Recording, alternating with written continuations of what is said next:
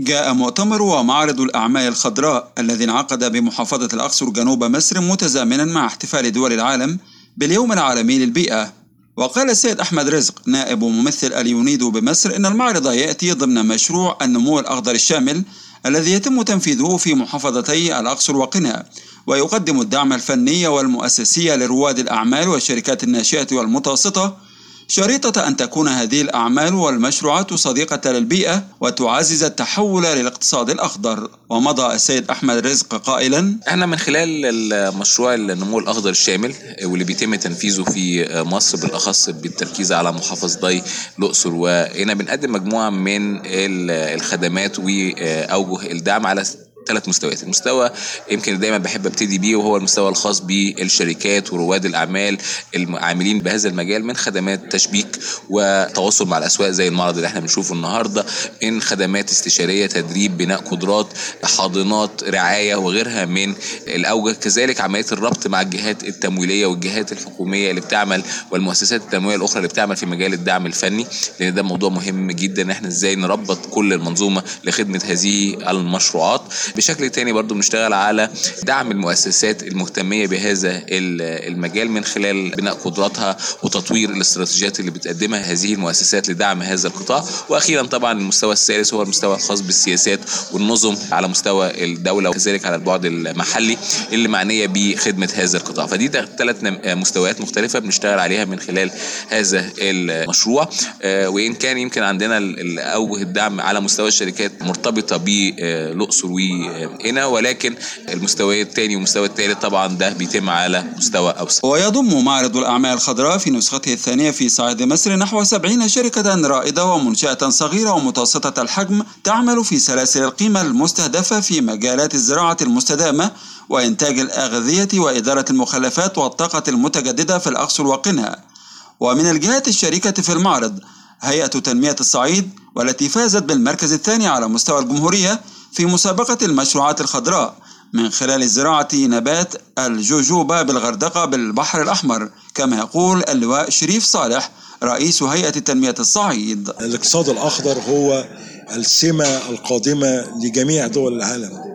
ويمكن توجيهات فخامة الرئيس للحكومة المصرية ولينا وإحنا كجزء من الحكومة المصرية بالتوسع في الاقتصاد الأخضر ومشروعات الاقتصاد الأخضر لما تحققه من نتائج إيجابية و ونمو اقتصادي ومواجهة كل التغيرات المناخية. هيئة تنمية الصعيد في إطار تحقيق أهدافها وخاصة في مجال التنمية البيئية. خططت ونفذت مشروع زراعة 3000 فدان بنبات الجوجوبا ونبات الجوجوبا هو الذهب الأخضر المستقبلي اللي هيحقق رخاء وهيحقق تنمية اقتصادية. اللي الهيئة نفذت المرحلة الأولى من هذا المشروع وفي خلال أيام قليلة ننتهي من المرحلة الثانية ثم المرحلة الثالثة بإجمالي 3000 فدان. في الغردقة في مدينة الغردقة محافظة البحر الأحمر. هذا المشروع مشروع بيهدف إلى تحقيق التنمية المستهدفة يهدف إلى توفير فرص عمل يهدف إلى تكوين بيئة جديدة لمحافظة سياحية وهي الزراعة. وهذا المشروع الحمد لله يعني هيئة تنمية الصعيد فازت على مستوى الدولة بالمركز الثاني من المشروعات الكبرى الخضراء الذكية.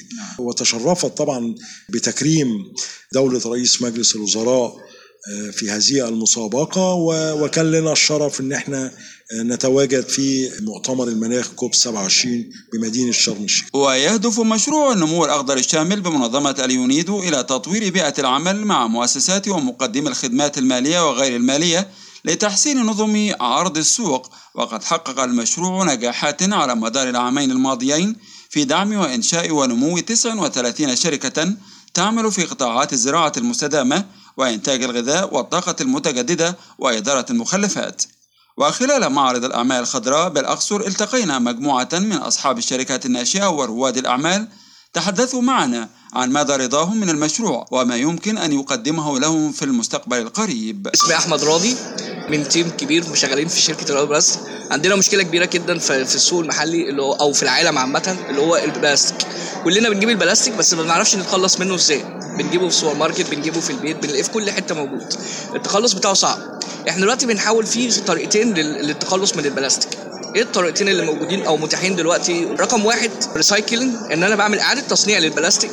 رقم وإعادة التصنيع فيها مشاكل كتير بس إحنا بنحاول نتغلب عليها بالمتاح دلوقتي. إن إحنا قدرنا نوصل زينا زي معظم دول العالم حوالي نسبة 15% الأحسن في مصر عندنا فرصة فرصة جامدة. إحنا عندنا في في المنيا في جبال كربونات الكالسيوم.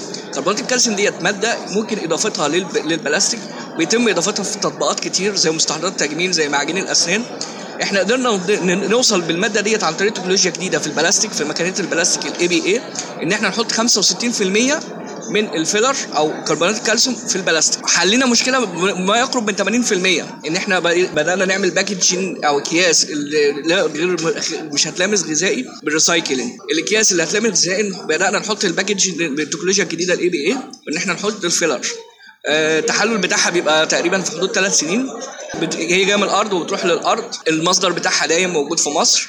الفرص بتاعتها كبيرة. هي مشكلتها بس في التكنولوجيا بس إحنا بنحاول نحلها إن هو المعدات بتاعتها غالية جدا بس إحنا على قد ما نقدر بنحاول نحلها مع في بنوك زي البنك الأهلي واقف معانا في طبعا اليونيدو واقف معانا في الوكالة الألمانية GIZ واقفة معانا الناس واقفة معانا بكل بكل ما تملك. مهندسه ايمان شوقي علي شركة ماتريكس طاقة متجددة وأعمال كهروميكانيك. هو حضرتك إحنا كشركة انضمينا لل program بتاع النمو الأخضر الشامل مع اليونيدو. هو افادنا من بداية ال program لغاية النهارده المعرض بتاع النهارده من خلال التشبيك مع الجهات المختلفة سواء التمويلية أو الموردين أو مقدمي الخدمات الغير مالية. وده في إفادة قوية عندي كشركة ناشئة إن إحنا نزيد في السوق شوية ونتعرف على الجهات المختلفة اللي تقدر تساعدنا للنمو أكثر وأكثر. اللي بيقدم لنا حضرتك إن إحنا تيسيرات في التمويل للعملاء بالنسبة لمشروعنا كطاقة شمسية من خلال البنوك المختلفة بأقل أقل نسبة فايدة للتمويل بيقدم لنا استشارات مختلفة سواء تسويقية أو مالية. وده بيحصل معانا في ال program نفسه بتاع النمو الأخضر الشامل الحقيقة. إحنا شركة ماتريكس طاقة متجددة وأعمال كهروميكانيكية بنعمل على بنشتغل على تكنولوجيا الري بطاقة شمسية للمزارع الصغيرة والمتوسطة الموجودة على الظهير الصحراوي في منطقة جنوب الصعيد. المهندس محمود طه مدير القطاع الزراعي بشركة سيجام هي فكرتنا هنا في المعرض إن إحنا بنشتغل في مجال التمر. معظم الناس بتزرع الأصناف الجافة اللي هنا اللي هي السكوتي والبرطموده والملكابي وليها سوق كويس.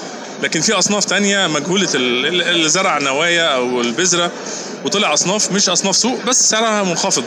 فبقولوا لا إحنا الأصناف ديت إحنا بنشتغل عليها وبناخدها كلها بنجمعها عندنا. بتخش في سكة اعلاف أو انها تتفرم لإنتاج بقى منتجات جديدة مثلا زي بودرة التمر أو العجينة بتاعه التمر يعني. فعشان كده بنقول للناس ما تقلقش من المحصول اللي عندك لا ممكن نشتريه بسعر كويس. ده مش بس كده إحنا بندي دعم فني بنعلمه إزاي يعمل معاملات ما قبل الحصاد بنعمل عملية التقويص التكييس نجيب له الأكياس بتاعة البلح يغطيها عشان العصافير والتراب. العمليات الجمع نفسها إزاي بيجمع البلح وبيخزنه إزاي؟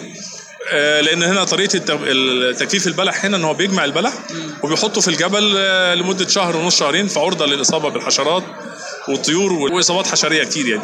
فإحنا بنقول لا في طرق تانية للتجفيف أفضل وأحسن. وبتحافظ على جودة البلحة فنقدر ناخدها منه بسعر كويس ونبيعها له بسعر كويس كمان. يعني أي مدى يعني هذه المعاملات اللي حضرتك ذكرتها بتبقى صديقة للبيئة؟ كلها. إحنا إحنا شغلنا كله صديق للبيئة. حتى الأسمدة اللي بنستخدمها أسمدة عضوية كلها بنعمل تدوير للمخلفات الزراعية مخلفات النخيل نعمل بها إما كومبوست أو نعملها أعلاف.